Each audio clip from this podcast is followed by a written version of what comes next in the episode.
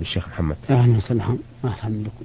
آه هذه رسالة وردتنا من السائل حاسين ميم من آل خالد بني مالك في الجنوب. آه السائل آه يذكر آه مسألة أو حالة اجتماعية منتشرة لديهم وفي الحقيقة الخط صغير وكثير والورقة كبيرة لكن ملخصها أنهم عندهم اتفاق على المهر في الزواج. وهناك يقول بعض الجشعين أو من يريدون الطمع في الآخرين يتحايلون على أخذ أكثر من المتفق عليه. يقول ما حكم الفلوس التي يأخذها بدون إظهار يعني بدون أن يعلم أنها مأخوذة؟ هل هي حلال أم حرام؟ الحمد لله رب العالمين والصلاة والسلام على نبينا محمد وعلى آله وأصحابه أجمعين. أما بعد فإن الجواب على هذه هذا السؤال أن نقول إن السنة في المهر أن يكون قليلا وأن يكون بحسب حال الزوج.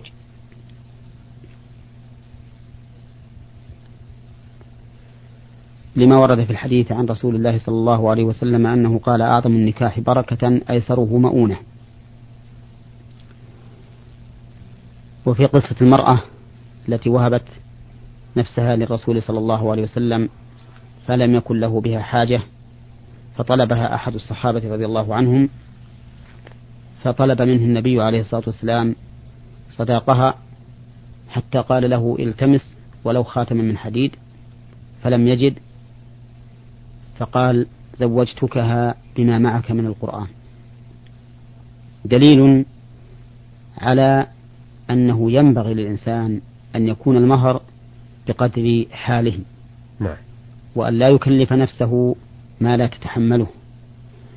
ويدخل أيضا إما بالقياس أو بالعموم لينفق ذو ساعة من سعته ومن قدر عليه رزقه فلينفق مما أتاه الله.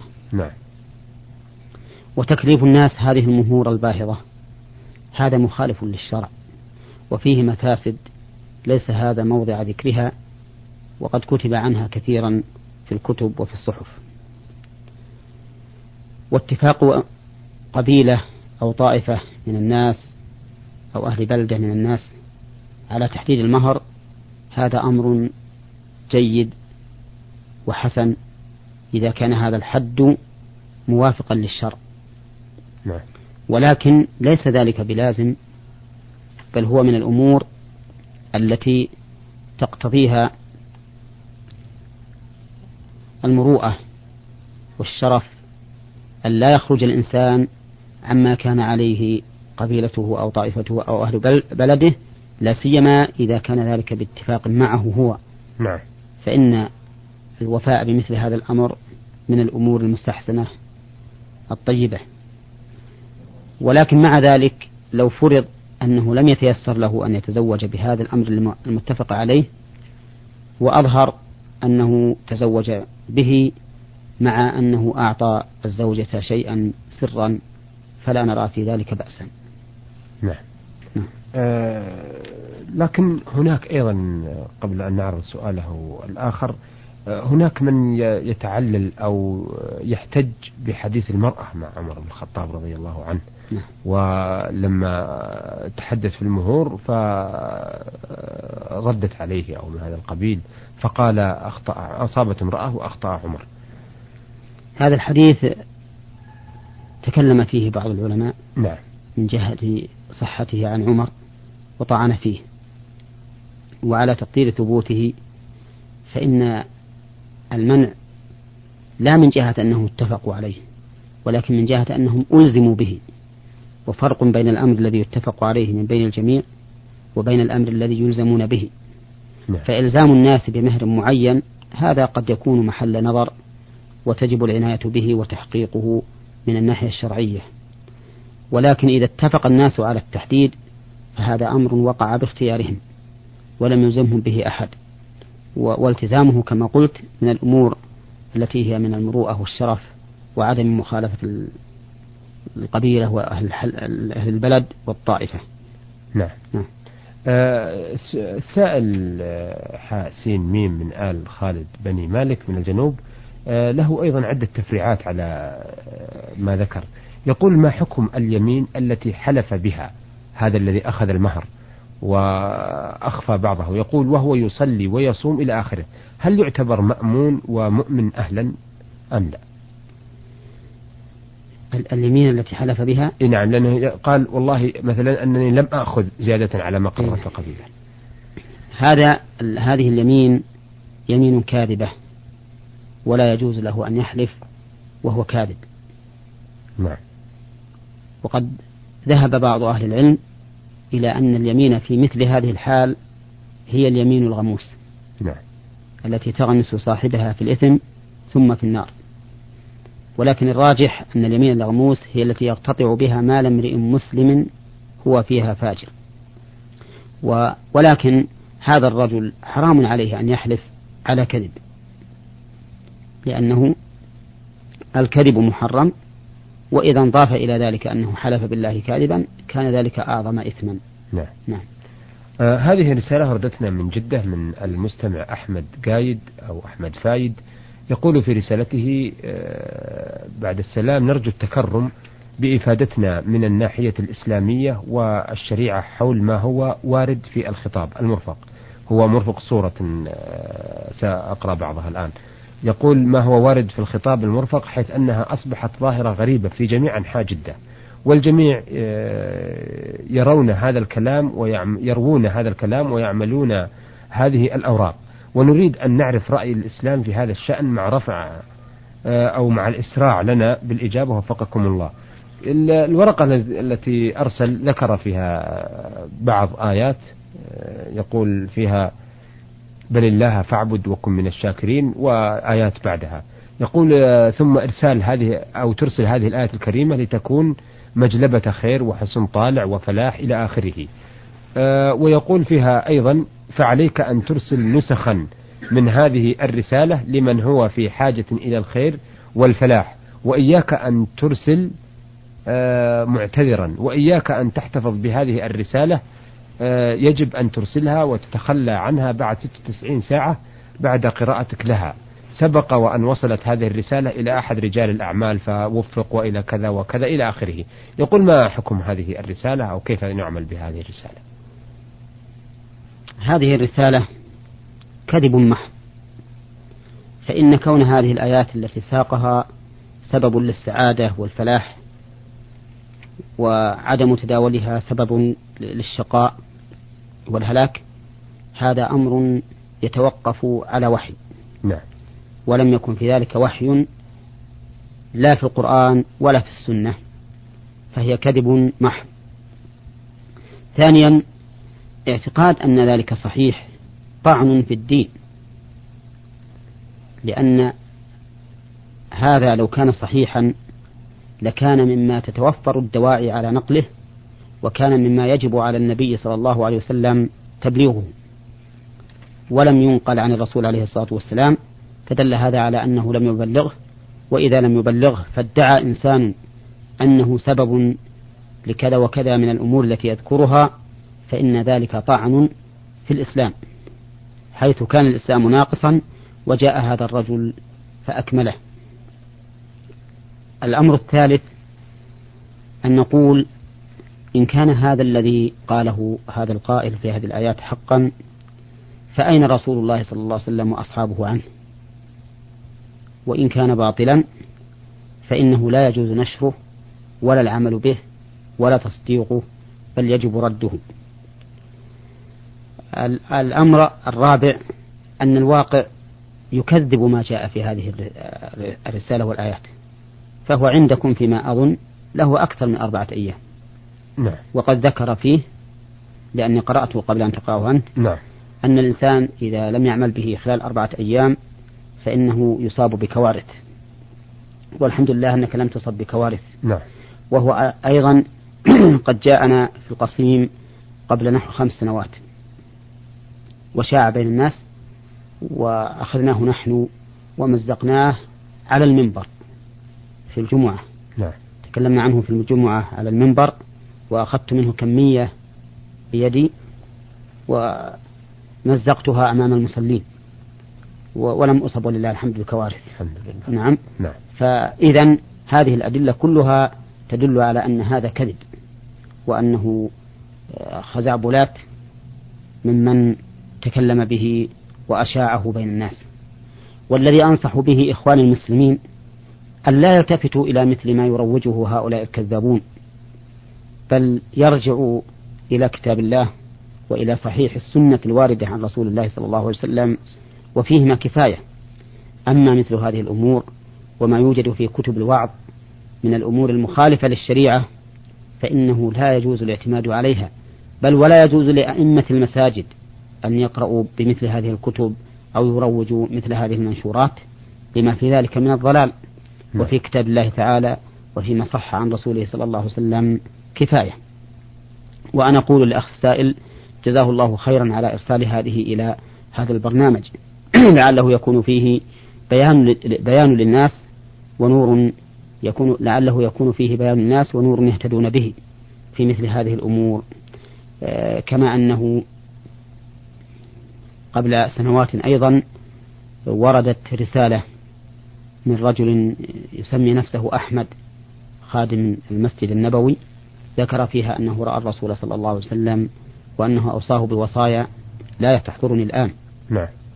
وهذه الرسالة المكتوبة أو الرؤيا المكتوبة تكلم عنها الشيخ محمد رشيد رضا منذ نحو ثمانين سنة وبين أنها قد شاعت وذاعت وأنها كذب لا أصل لها. وهو صادق. فإنها كذب لا أصل لها. فعلى كل حال مثل هذه المنشورات التي يروجها هؤلاء الكذابون الوضاعون الذين لا يخافون الله ولا يرحمون عباد الله نعم ولا يدينون لله تعالى دين الحق. لأنهم لو دانوا لله تعالى دين الحق لتأدبوا بين يدي الله ورسوله ولم يتخذوا وسيلة لهداية الناس إلا كتاب الله وسنة رسوله صلى الله عليه وسلم.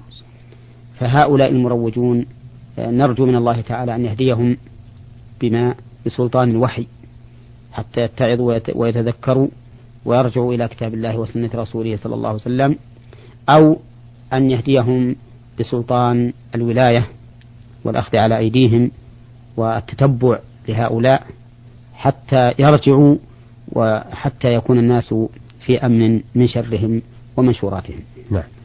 آه وردتنا من الأردن رسالة بعث بها خليل بن أحمد آه، يقول من عمان آه يقول في رسالته لي والدة تبلغ من العمر 45 سنة وكلما أرادت أن تصلي آه يقول يأتيها أو يتهيأ لها شيء يحول بينها وبين الصلاة. وحاولت العلاج كثيرا فلم يفلح العلاج. وحتى عندما تذكر الله وتريد أن تصلي أو تصلي فعلا فإنها تمرض. وتغيب عن الوعي ولا تدري بما حولها وهي تحب القرآن كثيرا وتسمع القرآن والأحاديث النبوية الشريفة وأريد أن أسأل هل تسقط عنها الصلاة في هذه الحالة؟ وما الواجب عليها أن تعمله؟ والذي يتصور لها مثل شيطان كافر ولا يريد أن يجعل هذه المسلمة أن تصلي ووالدتي متشائمة من قلة الصلاة وتشعر بذنب كبير على ذلك. نرجو الإفادة. وفقكم الله. علاج هذه المرأة كثرة ذكر الله تبارك وتعالى والاستعاذة من الشيطان الرجيم وقراءة آية الكرسي لأن كل هذه الأسباب مما يبعد الشياطين عنها ويحفظها منهم وأن تصبر وتصلي على أي حال كانت لتبرئ بذلك ذمتها ولتكسر سورة الشيطان حتى يبتعد عنها إذا رأى أن محاولته لصدها عن طاعة الله باءت بالفشل فإنه يخنس ويزول ويبعد عن المرء. فنصيحتنا لها تتلخص في شيئين. أحدهما كثرة الذكر والاستعاذة بالله من الشيطان الرجيم وقراءة آية الكرسي والثاني الصبر على ما ينالها من المشقة عند أداء الصلاة وفعل الطاعات فإنها بذلك سوف يزول عنها ما تجد إن شاء الله. آه هذه الرسالة وردتنا من سائل وقد أوضح أنه بعث الرسالة بعد عيد الفطر لكن ربما أنه آه، لم تجد له إلا بعد العيد. يقول هل يجوز إخراج زكاة الفطر في أي بلد ولو هو غير بلد إسلامي؟ مثلا إذا أدركني العيد وأنا في بلد غير بلدي هل أوصي أهلي بالزكاة أم أزكيها أنا؟ إذا كنت في بلد ليس فيه مسلمون فإنك توكل من يؤديها عنك في بلد فيه مسلمون. وإذا كنت في بلد فيه مسلمون ولو لم تكن بلدك فأد الزكاة في البلد الذي أنت فيه. لا سيما إذا كنت في مكة أو في المدينة لشرف المكان. نعم. فإنك تؤديها هناك. نعم. آه سؤاله الآخر يقول أنه سمع بعض الإشاعات حول جواز دفع النقود بدل الزكاة العينية. آه هل هذا صحيح أم لا؟ وفقكم الله علما أن الذين يقولون ذلك يرون أنه أنفع للفقير. أما زكاة الفطر فلا يجوز دفع, دفع النقد عنها بل يجب أن تدفع من الطعام لأنها هكذا فرضت ولما في دفعها من الطعام من سد حاجة الفقير في يوم العيد.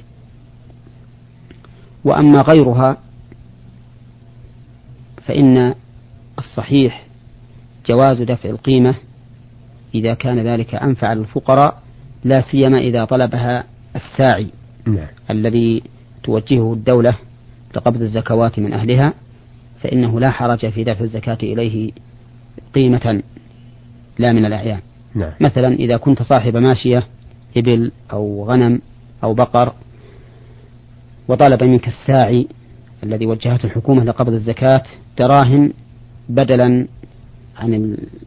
عن الإبل في زكاة الإبل وعن الغنم في زكاة الغنم وعن البقر في زكاة البقر فإنه لا حرج عليك في دفعها نقودا نعم. كذلك أيضا ما حدث أخيرا من كون كثير من أهل الزروع يذهبون بزروعهم إلى الصوامع ويستبدلون يستبدلونها بدراهم فيأخذون عنها دراهم فإنه لا حرج أن يخرج زكاته من هذه الدراهم فيخرج إذا كان آه، يسقي بالمكائن يخرج خمسة في المئة أو خمسة من المئة نعم. وإذا كان يسقي بالسيح فإنه يخرج عشرة من المئة نعم. وقد نص الإمام أحمد رحمه الله على هذه المسألة أن الرجل إذا باع ثمره أو زرعه فإنه يخرج العشر من قيمته. وهذا الذي نص عليه هو عين المصلحة للدافع والقابض فإن الدافع أسهل له ذلك وكذلك وأبرأ لذمته وكذلك القابض أنفع له نعم. أثابكم الله. أيها السادة إلى هنا نأتي إلى نهاية لقائنا هذا الذي عرضنا فيه رسائل السادة حا سين ميم من آل خالد بني مالك من الجنوب. وأحمد فايد من جدة وخليل ابن أحمد من الأردن من عمان. آه عرضنا الأسئلة والاستفسارات التي وردتنا في رسائلهم على الشيخ محمد بن صالح العثيمين الأستاذ بجامعة الإمام محمد بن سعود الإسلامية في القصيم وإمام وخطيب الجامع الكبير بمدينة عنيزة.